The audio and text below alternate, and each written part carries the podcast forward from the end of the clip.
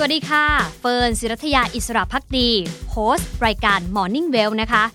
หากคุณเป็นคนหนึ่งที่ไม่อยากพลาดทุกข้อมูลสำคัญของตลาดทุน เฟิร์นขอแนะนำ The Standard Well สำนักข่าวใหม่ล่าสุดในเครือ The Standard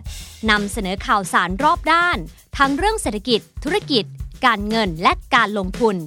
รวมถึงอีกหนึ่งรายการสด Morning Well ไลฟ์ทุกวันจันทร์ถึงศุกร์7นาฬิกา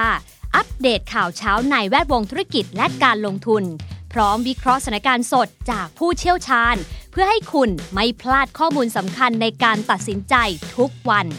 ติดตาม The Standard Well ทุกโซเชียลมีเดียไม่ว่าจะเป็น Facebook Twitter Instagram และ YouTube Search เลยที่ The Standard W E A L T H The Standard Wealth แล้วพบกันนะคะ The Standard Audio Article รวมบทความยอดนิยมจาก The Standard ให้คุณฟังสบายๆ โดยไม่ต้องอ่าน หมายเหตุ Audio Article episode นี้มีการปรับเนื้อหาให้เหมาะกับการฟัง รักอย่างเดียวไม่ช่วยอะไร เช็คลิสต์เรื่องเงินเงินทองทองที่ต้องตรวจสอบก่อนตัดสินใจแต่งงาน โดย Maybank กิมเอง รู้งี้ เป็นคำพูดที่พบได้บ่อยในหลาย ๆ เรื่องของชีวิต เช่น คนในวงการหุ้นอาจจะพูดว่า รู้งี้ซื้อหุ้น A เอาไว้ป่านนี้เกษียณไปนานแล้ว เป็นมหาเศรษฐีไปเรียบร้อย หรือ รู้งี้ cut loss หรือว่าตัดขาดทุนหุ้น B ตั้งแต่วันนั้น ก็คงมีเงินเพียบเลย เอาไว้ซื้อหุ้นดี ๆ ตอนเซ็ตอินดี x อยู่ที่ 969 จุด ฟังดูก็ไม่ต่างอะไรกับเรื่องรักๆ และชีวิตคู่ ที่หลายคนอาจเคยคิดว่า รู้งี้ เพราะการเลือกคู่ครอง นอกจากความรักแล้วก็ยังมีอีกหลายปัจจัยเข้ามาเกี่ยวข้อง ทั้งเรื่องของครอบครัวของแต่ละฝั่ง ไหนจะเรื่องเงินเงินทองทองที่กลายเป็นปัญหากวนใจของคู่รักหลายคู่ เมื่อตัดสินใจแต่งงานกัน ส่วนหนึ่งเป็นเพราะว่า ฐานะทางการเงินตอนคบหาดูใจกัน กับชีวิตหลังแต่งงานมักจะแตกต่างกันโดยสิ้นเชิง จากว่าที่สามีสายเปย์ทุกเทศกาลต้องมีเซอร์ไพรส์แต่พอจบงาน after party แล้ว สิ่งที่ถาโถมเข้ามา อาจกลายเป็นใบแจ้งหนี้บัตรเครดิตหนี้รถยนต์หนี้สินเชื่อส่วนบุคคลหนี้บ้านเผลอๆเจอหนี้กองทุนให้กู้ยืมเพื่อการศึกษาเข้าไปอีก That's no surprise at all. ทำให้แทนที่จะร่วมสร้างครอบครัว กลับกลายเป็นต้องร่วมกันใช้หนี้จนปัญหากัดกร่อนชีวิตรัก ทำให้คู่รักบางคู่ต้องวางแผนการมีบุตรไว้ลำดับท้ายๆ เนื่องจากภาระหนี้ที่เหนือความคาดหมาย ดังนั้นก่อนจะจดทะเบียนสมรสกับใคร สิ่งที่ว่าที่เจ้าบ่าวเจ้าสาวควรทำก็คือการตรวจสอบสถานะทางการเงินของคู่สมรสนั่นเอง แต่ก็ไม่ใช่แค่ถามว่า เธอมีหนี้อะไรบ้าง ฉันจะได้เตรียมใจช่วยผ่อน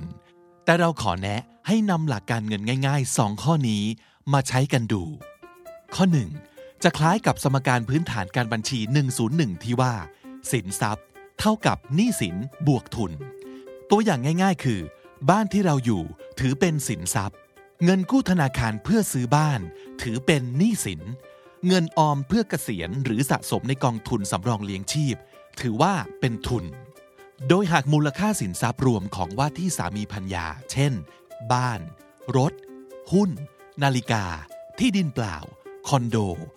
รวมกันแล้ว มีมูลค่ามากกว่าภาระหนี้สินโดยรวม อันนี้ถือว่าผ่าน เพราะถ้าหากว่าสินทรัพย์มีมูลค่าน้อยกว่าหนี้สินรวม แถมเงินเก็บก็คงไม่มี ก็คงหนีไม่พ้นคำว่าหนี้สินล้นพ้นตัว แปลว่า คุณว่าที่สามีพัญญากำลังเข้าสู่โหมดล้มละลาย กล่าวคือ หากนำสินทรัพย์มาขายจนหมดแล้ว ก็ยังไม่พอใช้หนี้นั่นเอง ยังไม่จบ เพราะแค่ข้อแรกไม่ได้แปลว่า ว่าที่คู่ชีวิตของคุณจะมั่นคง เงื่อนไขสำคัญถัดมาของการมีหนี้ก็คือ มีกำลังจ่ายแค่ไหน กลายเป็นข้อต่อไปที่จะต้องพิจารณา ข้อที่ 2 อัตราส่วนทางการเงินพื้นฐานที่ใช้วัดก็คือ debt service coverage หรือ DSCR ซึ่งเราสามารถนำมาดัดแปลงใช้ได้ก็คือ รายรับประจำต่อเดือนจะต้องมากกว่าภาระหนี้และดอกเบี้ยต่อเดือน หรือถ้าเทียบในเชิงบริษัท DSCR ต้องมากกว่า 1 เท่า เพื่อหล่อเลี้ยงธุรกิจให้หมุนไปได้ แต่ในเชิงครัวเรือน เรามองว่าอย่างน้อยต้องมากกว่า 2.5 เท่าขึ้นไป เพื่อให้เหลือเงินไปออม เที่ยวพักผ่อน เพื่อไว้เจ็บป่วยและใช้จ่ายทั่วไป ตัวอย่างเช่น ถ้าเกิดมีภาระหนี้และดอกเบี้ยเดือนละ 30,000 บาท ก็ควรมีรายได้อย่างน้อย 75,000 บาท แปลว่า หลังจากชำระหนี้แล้ว คู่รักของคุณต้องเหลือเงิน 45,000 บาท นั่นก็แปลว่า หลังชำระหนี้แล้ว คู่รักของคุณจะต้องเหลือเงิน 45,000 บาท เพื่อแบ่งเอาไปออม 20%ของเงินเดือน ซึ่งคือ 15,000 บาท และยังเหลืออีก 40%ซึ่งคือ 30,000 บาทสำหรับไปใช้ชีวิตกัน2คน แต่ถ้าเกิดคุณเจอว่าที่สามีหรือพัญญาที่มี DSCR ระดับ 5-10 เท่าขึ้นไป ก็เตรียมตัวสบายได้เลย แต่ขอย้ำว่า อัตราส่วนสำคัญกว่าขนาด เพราะต่อให้ว่าที่สามีพัญญามีเงินเดือน2 0 0แสนบาท แต่ DSCR เท่ากับ 0.7 เท่า อันนี้ก็แปลว่า เขาหรือเธอ เริ่มชักหน้าไม่ถึงหลัง อาจต้องใช้ตัวช่วยมาอุดรูรั่ว เช่น สินเชื่อส่วนบุคคลซึ่งก็ต้องแบกอัตราดอกเบี้ยมหาโหด 25%การเงินของครอบครัวก็อาจพังได้ สุดท้ายอยากบอกว่า การใช้ชีวิตคู่ ไม่ใช่การที่เราจะไปเกาะหรือพึ่งพาใคร แต่คือการใช้ชีวิตร่วมกัน ร่วมทุกข์ ร่วมสุข ร่วมสร้างไปด้วยกัน ดังนั้น การเปิดใจ เปิดเผยสถานะการเงินซึ่งกันและกันก่อนแต่งงาน ถือว่าเป็นเรื่องที่ควรทำเพื่อให้กระดุมเม็ดแรกถูกกลัดในจุดเริ่มต้นเดียวกัน แม้ผลลัพธ์จะออกมาเป็นลบ ก็ไม่เสียหายอะไร หากจะถอยกลับมาแก้ไขให้พร้อม ก่อนจะก้าวเดินเคียงคู่ต่อไปข้างหน้าอย่างมั่นคง ที่สำคัญต้องดูให้ดี